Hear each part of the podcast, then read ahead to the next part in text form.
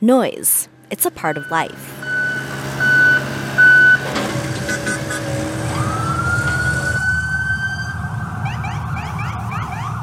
The sounds you hear most may depend on where you live, a rural community versus urban, city, or suburbs, but a completely quiet home in America is hard to come by. And according to the experts, no matter where you live, it's getting louder. We have uh, more transportation around us. This might be road traffic, rail traffic, air traffic. There's many other sources of noise coming from outdoor power equipment, industry, um, entertainment venues, and, and so forth. Jamie Banks is founder and president of the nonprofit Quiet Communities, and groups like hers are part of a growing movement that sees chronic noise exposure as not just a nuisance, but a health risk. The medical community is beginning to notice the magnitude and long term effects that noise has at the cellular level. New research published in the Journal of the American College of Cardiology finds such noise pollution may have an effect on your heart health. The researchers Consider this nearly one in three Americans are regularly exposed to excessive noise. As communities get louder, some are fighting back, pushing for more regulations to create quieter and healthier cities. From NPR, I'm Pien Huang. It's Friday, August 18th. This message comes from NPR sponsor Organic Valley, a co op of small organic family farms. Farmer Tyler Webb shares why caring for his land has always been a priority. I'd like to contribute to my community an array of ecosystem services beyond just milk. Building topsoil and holding on to water and supporting wildlife to build that resilience that will support, you know, generations to come. Discover Organic Valley Dairy at ov.coop slash ethically sourced. It's Consider This from NPR. Noise is something many of us have learned to live with. We just tune it out. But noise researcher Erica Walker says that that complacency can be a problem, especially in places with chronic noise pollution, because it's affecting our health. I've spent years learning how to block out the din of daily life, and now I wanted to learn how to unblock it to understand just how much noise we live with. So I went on a sound tour with Walker. It's the middle of the day in the middle of the summer. We're in Kennedy Plaza in downtown Providence, Rhode Island. We're in the middle of the city of Providence, where Walker is a noise researcher at Brown University. You got people, transportation, music this is just like quintessential urban environment. She studies how noise pollution affects people's health. Our first stop is this bus depot where we meet a woman named Keisha who asked us to only use her first name because we were discussing what is a contentious issue in the community, which is sound. She doesn't mind the way the city sounds. Trees, wind, buses, people, birds, public. I can't complain. I'm just trying to get to work. Here, the sounds are temporary, but it's the noise at home that's the problem. Businesses with loud music, it's ridiculous. All hours of the night, it's crazy. Call the police, nothing gets done. I can't sleep with a speaker coming out of a SUV till 7 o'clock in the morning. Noise pollution is unwanted sound, and it can affect the body in a few different ways. For those who live or work in very loud places, it can damage their hearing. But Walker says it can still affect their health. It's that, yeah, it's that response of calling 311 over and over and over again. It's the I can't sleep at night. It's the I feel like I'm going to have to sell my house and move out. It is the I had to go to the emergency room because I had a panic attack. It's I can't sleep. I can't hear my children. It's all of those things. Chronic noise exposure in places where you live can put your body in constant fight or flight mode. It can lead to hypertension, heart problems, and a decline in mental health. Walker came to this work because of her own experience. Years ago, she was living in an apartment in Boston. A family moves in above me with two really small kids. And of course, those two very small kids ran across their floor, which was my ceiling for like 24 hours a day. While it sounded like joy to their parents, it was a constant stressor in her life. She documented the noise, started recording her stress levels, and even collected her saliva to test for stress hormones. When I go hard, I go hard. Her goal was to get the family evicted until a trusted friend channeled her frustrations into the fields of public health, helping communities deal with noise. Next, we head to a residential neighborhood. So we're in a really posh neighborhood off of Blackstone Boulevard in Providence, Rhode Island. We're standing in the shade of a leafy tree next to a beautiful lawn. You can hear the low hum of air conditioning, and you can hear the birds. I just feel like everything just slowed down considerably. You know, you hear an occasional dog barking, cars drive by slower. You feel like you can just hear yourself think. Walker says that this is the sound of privilege and that this quiet should be something everyone gets in their lives. But we are standing in a neighborhood of million dollar homes. It's where a lot of professors live, though not Walker. Erica, should we head to our last stop? Yeah, absolutely. I'm ready. Where are we headed? We're headed to Pawtucket, Rhode Island, which is where I live. The impacts of noise pollution can't be fully captured in decibels. That's what Walker's research shows. A few years ago, she did a study on people living near Fenway Park, which is an open air baseball stadium in Boston. On game days, there's music, there's announcers, there's military aircraft flyovers. So, yeah, they can be extremely loud, but it was something that the community agreed to, right? But when the stadium was used as a concert venue, the neighbors got upset even though the volume of the sound was about the same. People were like, we didn't sign up for this. The emotional response to the concerts was just outrageous. Walker found that the source of the noise and whether people felt like they had agreed to it matters a lot.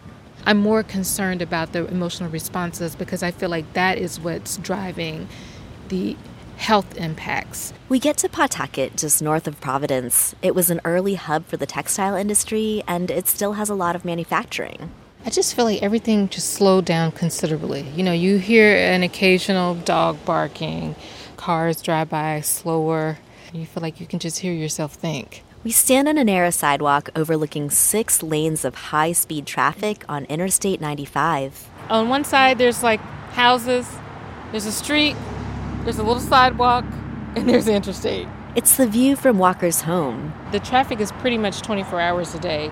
Walker owns a unit in a converted textile mill, and as a noise researcher, she's got some tricks to mask the sounds. At night, I do more brown noise. It sort of offsets the sound from the heavy trucks.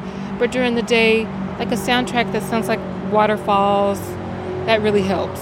But it's not just the noise. The things that cause the noise cause other problems too. I run around here, right? This is my neighborhood. I run, and sometimes after I get finished running, I definitely can taste like a little soot in my mouth.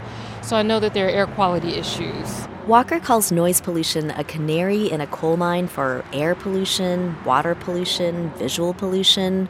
Basically, if it's noisy, that means that there are other contaminants. You know, I know people would ask, well, why would somebody want to live next to Interstate 95. And it's like for a lot of people, they have no choice.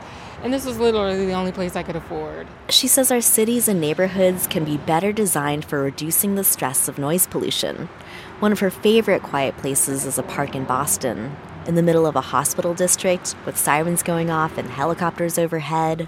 But like you walk up a little hill, you get to the top of this park, and it is like one of the most quiet and serene places I've ever been in.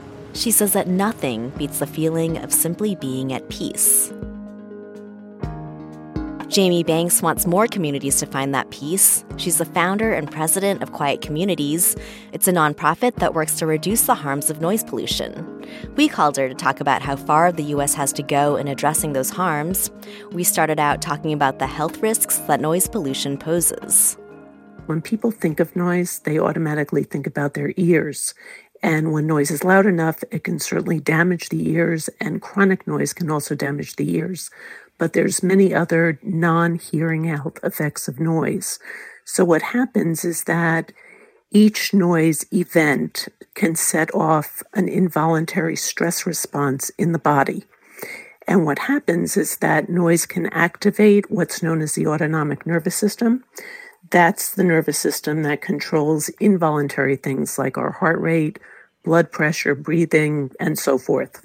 So when the autonomic nervous system gets activated, stress hormones like cortisol and epinephrine are released, and this increases things like blood pressure, heart rate, blood sugar, these kinds of risk factors.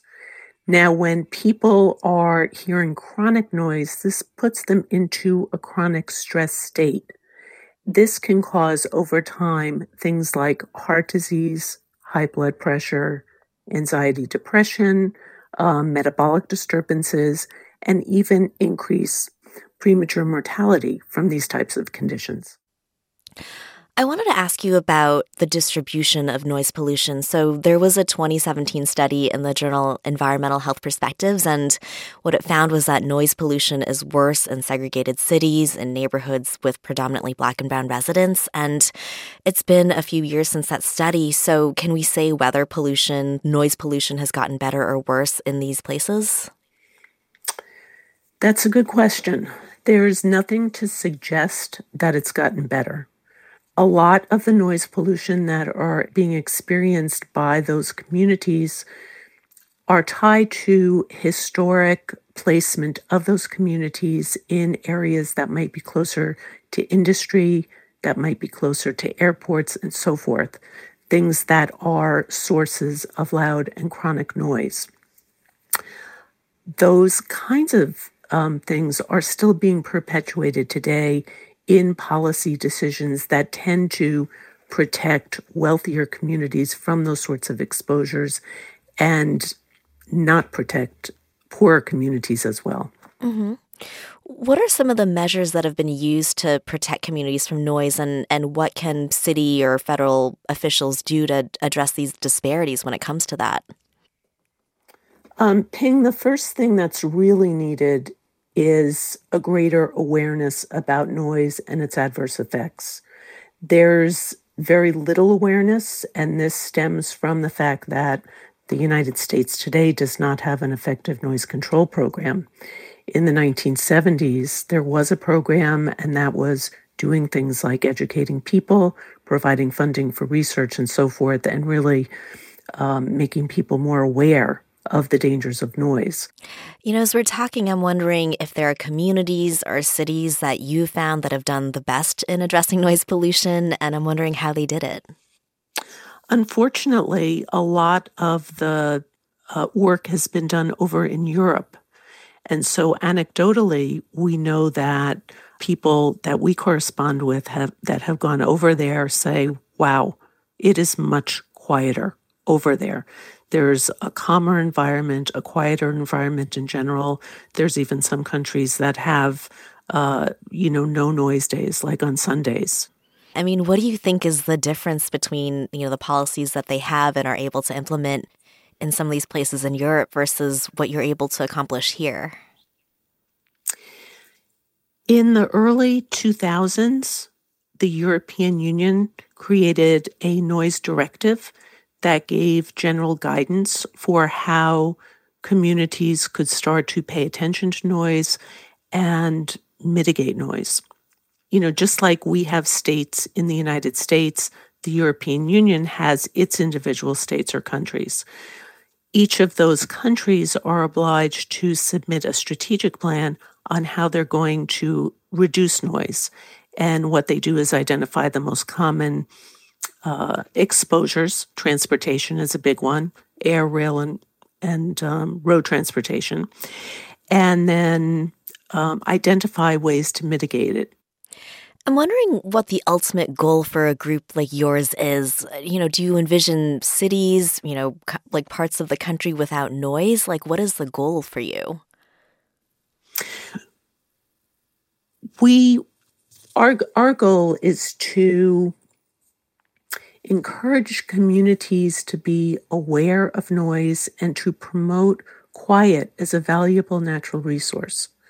So, quiet is important for learning, it's important for health and well being, it's important for our environment. And of course, we're going to have sources of noise, but what we want to do is prevent the most excessive sources of noise from harming people and the environment. That was Quiet Communities founder and president Jamie Banks.